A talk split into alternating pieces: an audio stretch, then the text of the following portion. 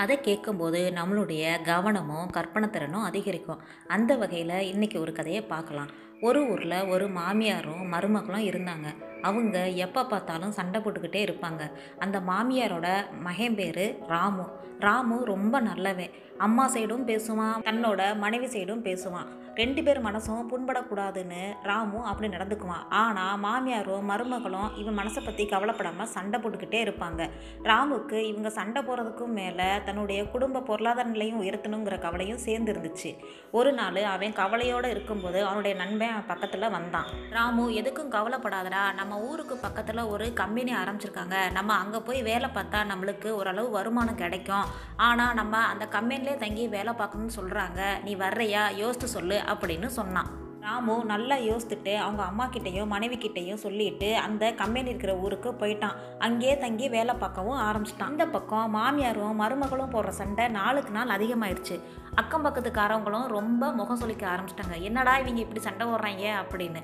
இவங்க போடுற சண்டை ஒரு நாள் அவங்க வீட்டுக்கு பக்கத்தில் இருக்க சுடுகாடு வரைக்கும் கேட்டுச்சு. அங்கேருந்து ரெண்டு பேய்ங்க இவங்க வீட்டுக்கு வந்துச்சுங்க. நாங்களே செத்து பேயாக இருக்கோம். பேயான எங்களையுமே நிம்மதியாக இருக்க விட மாட்டீங்களா? நீங்கள் போடுற சண்டையால் எங்கள் காது வலிக்குது. அப்படின்னு சொல்லுச்சு. மாமியாரும் மருமகளும் பேயை பார்த்தோன்னே பயப்பட ஆரம்பிச்சிட்டாங்க. பேய்ங்க மாமியார் மருமகிட்ட எங்களை பார்த்து பயப்படாதீங்க.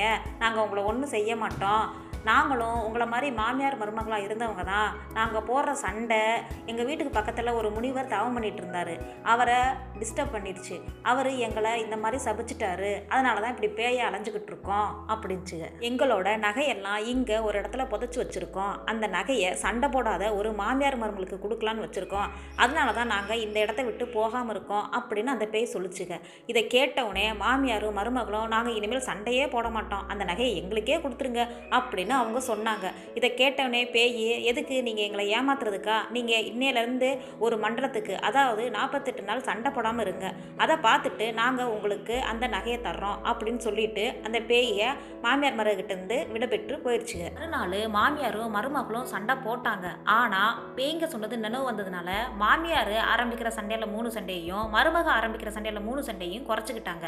இது இப்படியே தொடர்ந்துச்சு மறுநாள் சேர்த்து ரெண்டு சண்டையை குறைச்சிட்டுங்க. அப்போ ஒரு வாரத்திலேயே அதுகளுக்குள்ள ஒரு கணிசமான அளவு சண்டை குறைஞ்சிச்சு. இப்படி சண்டை குறைஞ்சதுனால வீட்டு வேலையை ரெண்டு பேரும் சேர்ந்து பார்க்க ஆரம்பிச்சாங்க. மாமியார் சமையல் பண்ணா மருமக பாத்திரம் கழுவி வச்சா. மாமியார் தண்ணி பிடிச்சா மருமக துணிமணியெல்லாம் அடுக்கி வச்சா. இப்போ இவங்க ரெண்டு பேத்துக்குள்ள வேலையெல்லாம் சீக்கிரம் முடிஞ்சதுனால ரொம்ப நேரம் ஓய்வு கிடச்சிச்சு. மருமகளுக்கு துணி தைக்க தெரியுங்கிறதுனால தன்னுடைய பழைய தூசி படிஞ்ச தையல் மிஷினை தொடச்சி தன்னுடைய கிழிஞ்ச ட்ரெஸ் எல்லாம் அப்பப்போ தச்சுக்கிட்டு இருந்தா. இப்படி இருக்கையில் அவங்க வீட்டுக்கு பக்கத்தில் ஒரு அம்மா இருந்தாங்க. அந்த அம்மா அம்மாவோட பொண்ணை அன்னைக்கு பொண்ணு பார்க்க வரதா இருந்துச்சு. அந்த அம்மா தன்னுடைய பொண்ணுக்கு ஒரு புது புடவை எடுத்து வச்சுருந்தாங்க.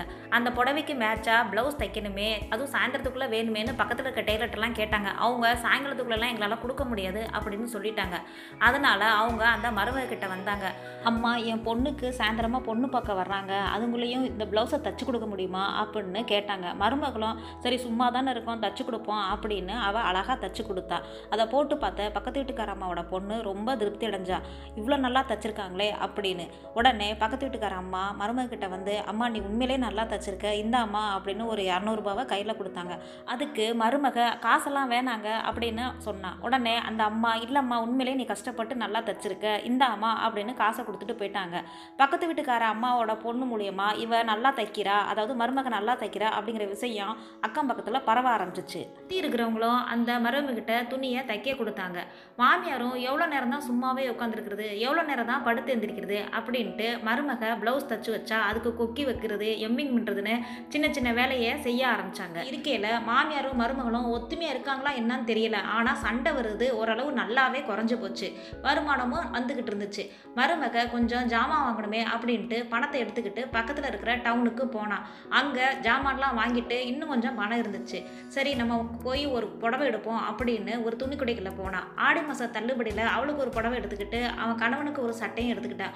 இன்னும் கொஞ்சம் பணம் இருக்குது மாமியாருக்கும் ஒரு புடவை எடுப்போம் அப்படின்னு எடுத்தான். இது பிடிக்குமோ பிடிக்காதோ நம்ம எடுப்போம் அப்படின்னு அவள் எடுத்துகிட்டு வீட்டுக்கு வந்தான். வீட்டுக்கு வந்ததும் பொருளையெல்லாம் வச்சுட்டு அந்த புடவை எடுத்து மாமியார்கிட்ட கொடுத்தா. மாமியார் அதை கையில் வாங்கி பார்த்தாங்க. அந்த புடவையை பார்த்ததும் மாமியாருக்குள்ள அவ்வளோ சந்தோஷம். ஆனால் அந்த ஒரு சின்ன யூகனால் அதை மருமகிட்ட வெளிக்காட்டிக்கல. அவங்க அதை எடுத்துக்கிட்டு வேற ரூமுக்கு போயிட்டாங்க.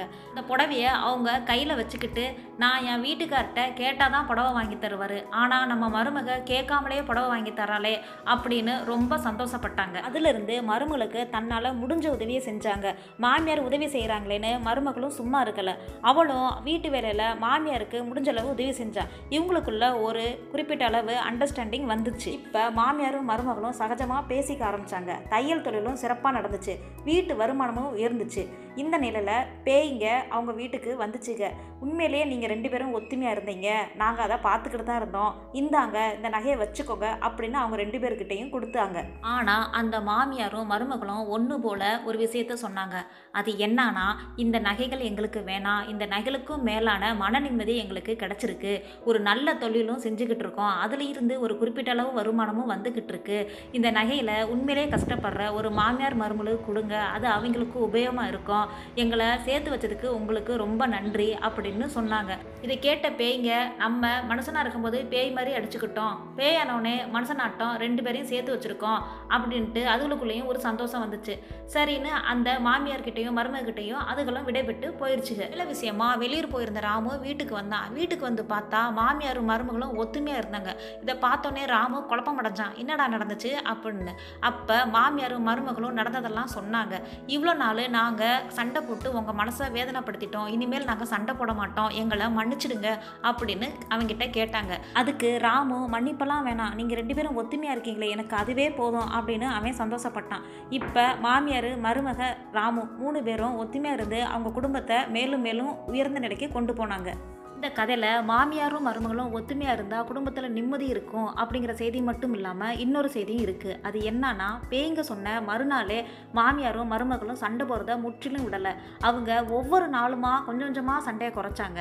ஒரு வாரத்திலே அவங்களுக்குள்ள இருக்க சண்டை முழுமையாக குறைஞ்சிச்சு. இந்த மாதிரி நம்ம ஒரு செயலை செய்யணும்னு நினச்சோம்னா அதாவது நம்ம உடம்ப குறைக்கணும் அப்படின்னு முடிவு பண்ணோம்னா அதுக்கு அடுத்த நாளே நம்ம அரை மணி நேரம் ஒர்க் அவுட் பண்ணக்கூடாது. அப்படி செஞ்சோம்னா நம்ம உடம்பு டயர்டாயிரும் முத நாள் ஒரு பத்து நிமிஷம் செஞ்சோம்னா அதுக்கு அடுத்த நாள் ஒரு பதினஞ்சு நிமிஷம். இப்படியே நம்ம கொஞ்சம் கொஞ்சமாக நேரத்தை கூட்டிகிட்டு போனால் நம்ம ஒரு வாரத்திலேயே ஓரளவு நல்லா செய்ய ஆரம்பிச்சிருவோம். அதனால நம்மளுக்கு ஒரு கான்ஃபிடென்ட்டும் வரும். நம்ம உடம்பும் கொஞ்சம் கொஞ்சமாக குறைய ஆரம்பிக்கும்.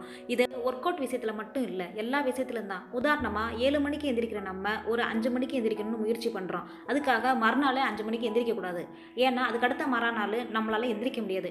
முதல்ல ஒரு ஆறரை மணிக்கு எந்திரிக்கணும். அடுத்து ஒரு ஆறு மணிக்கு எந்திரிக்கணும். இப்படியே பழக்கப்படுத்தணும்னா நம்ம ஒரு நாள் அஞ்சு மணிக்கு எந்திரிக்கிறத வழக்கமாக கொண்டு வரலாம். முயற்சி பண்ணுவோம் வெற்றி அடைவோம்.